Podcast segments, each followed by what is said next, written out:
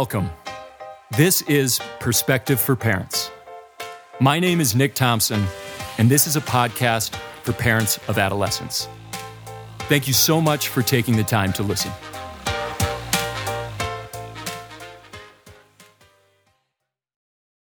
We were never designed for the sedentary, indoor, sleep deprived, socially isolated, fast food laden, frenetic pace of modern life.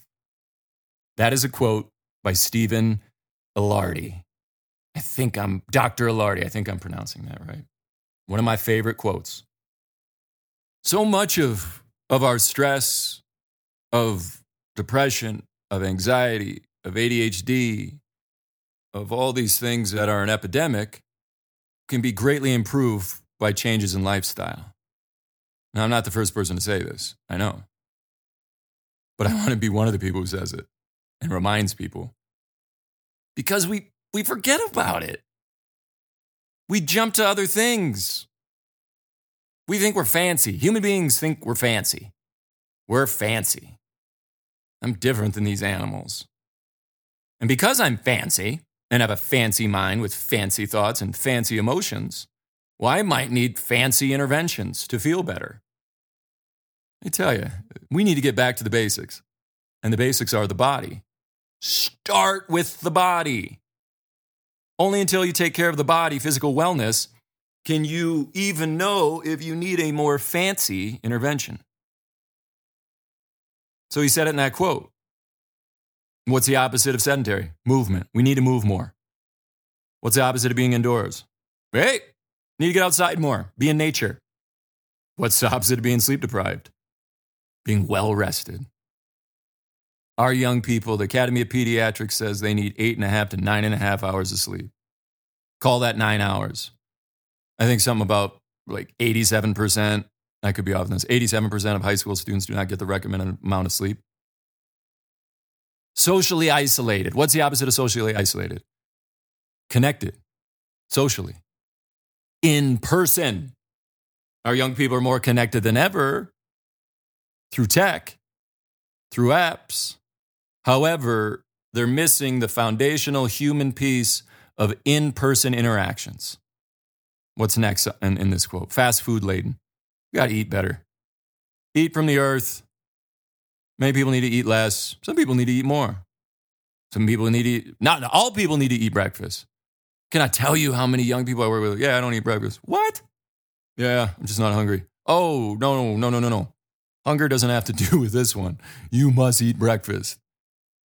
You must get a, some good protein, some, some good carbs, some good fats in you so that you can regulate throughout the day. Pay attention, focus.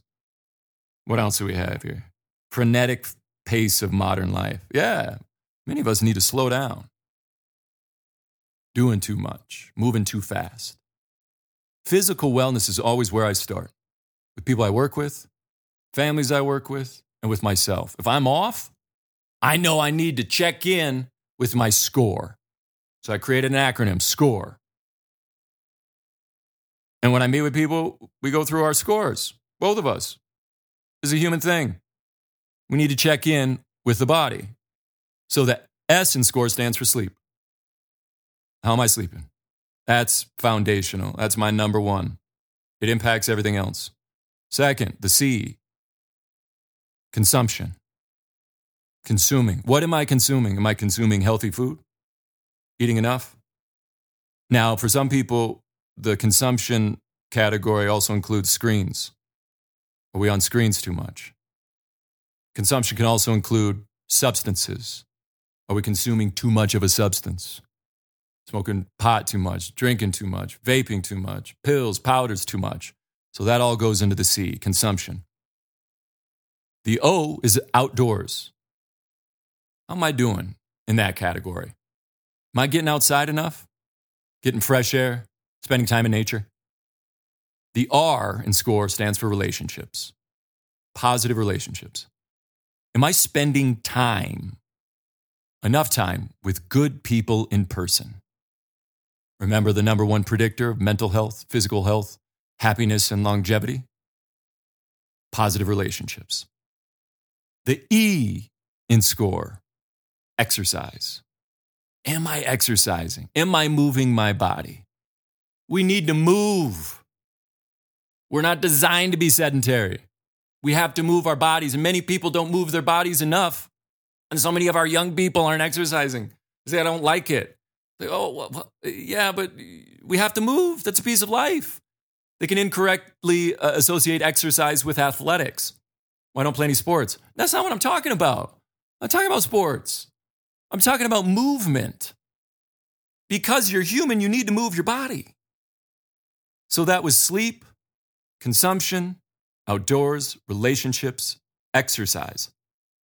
I have never worked with someone, known someone who hasn't looked at these and improved one or more of these categories and not felt better. The research is in on lifestyle. It works. It's free. There is no stigma with it. Oh, you exercise? oh, you slept eight hours? Did you hear that, guys? This guy gets good sleep. What a loser. No. Free, accessible, sustainable, effective. That's where I always start. Start with the body. The basics are the body. You take care of the body, body takes care of the mind, better mind, better focus, better relationships, better energy. It all seems to come together. Now, I'm not saying that that's it for everybody, as sometimes medication or other treatments aren't helpful or even necessary. My point is that I think we should always start with lifestyle, with the body before we move on to fancier interventions. Now, if you're ready to move on to those other interventions, somebody recommends it. So, you know, somebody went to school longer than me and smarter than me, uh, known as a doctor, tells you to, well, then do so. But I also recommend with any of these fancier interventions, medication, cognitive behavioral therapy, executive functioning, help, coaching, with all of that, let's look at physical wellness. Let's look at sleep, consumption, time outdoors, relationships, exercise. That's got to be a part of it. Our kids are tired. They're not moving much. Many of them aren't eating well. And by the way, look up the symptoms of sleep deprivation. Look them up.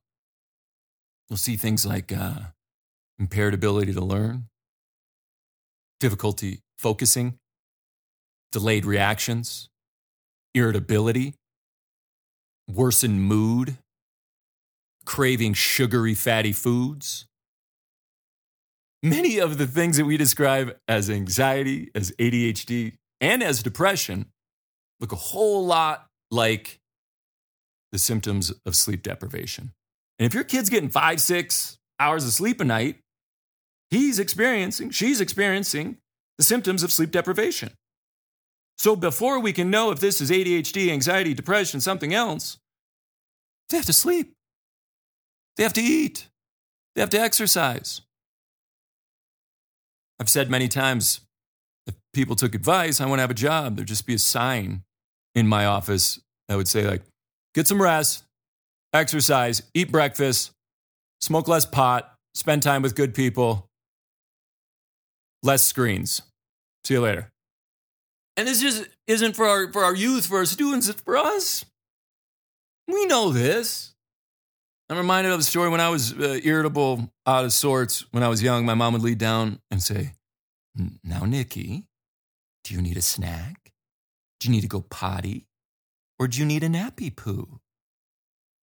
So now when I'm when I'm irritable, agitated, uneasy, whatever, I ask myself, when I'm alone out loud.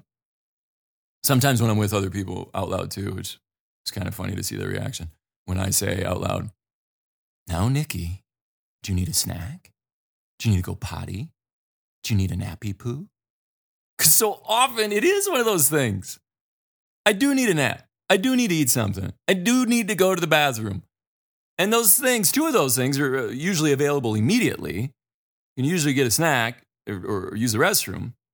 Can't always get some sleep, but It's amazing how taking care of these physical needs impacts us so quickly and so effectively. So, reminding ourselves that this just isn't for our youth, this is for us as well. And by the way, remembering what's our greatest influence on young people? How we live our lives. That whole modeling thing? Yeah. Favorite quote? Probably hear it a lot on here. Children have never been very good at listening to their elders but they have never failed to imitate them. James Baldwin. So, you know, it's going to be way more effective on, on introducing and encouraging these lifestyle uh, factors, changes, is if you do them.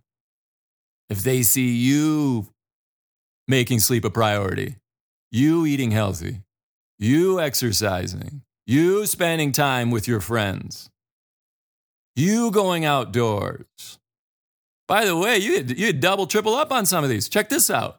Remember the sleep, C, uh, consumption, O, outdoors, R, relationships, E, exercise. Check this out. Oh, this would be this would be a four. I'm gonna go on a hike with a friend and eat some blackberries. Look at that. That's four, right? Am I right, Kyle? Kyle's nodding.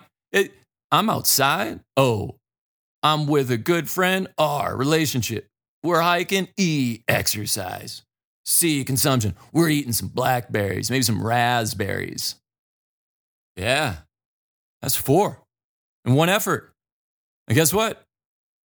Because I exercised, got outside, spent time with a good friend, ate healthy, yup, the S is going to come too. I'll probably sleep better.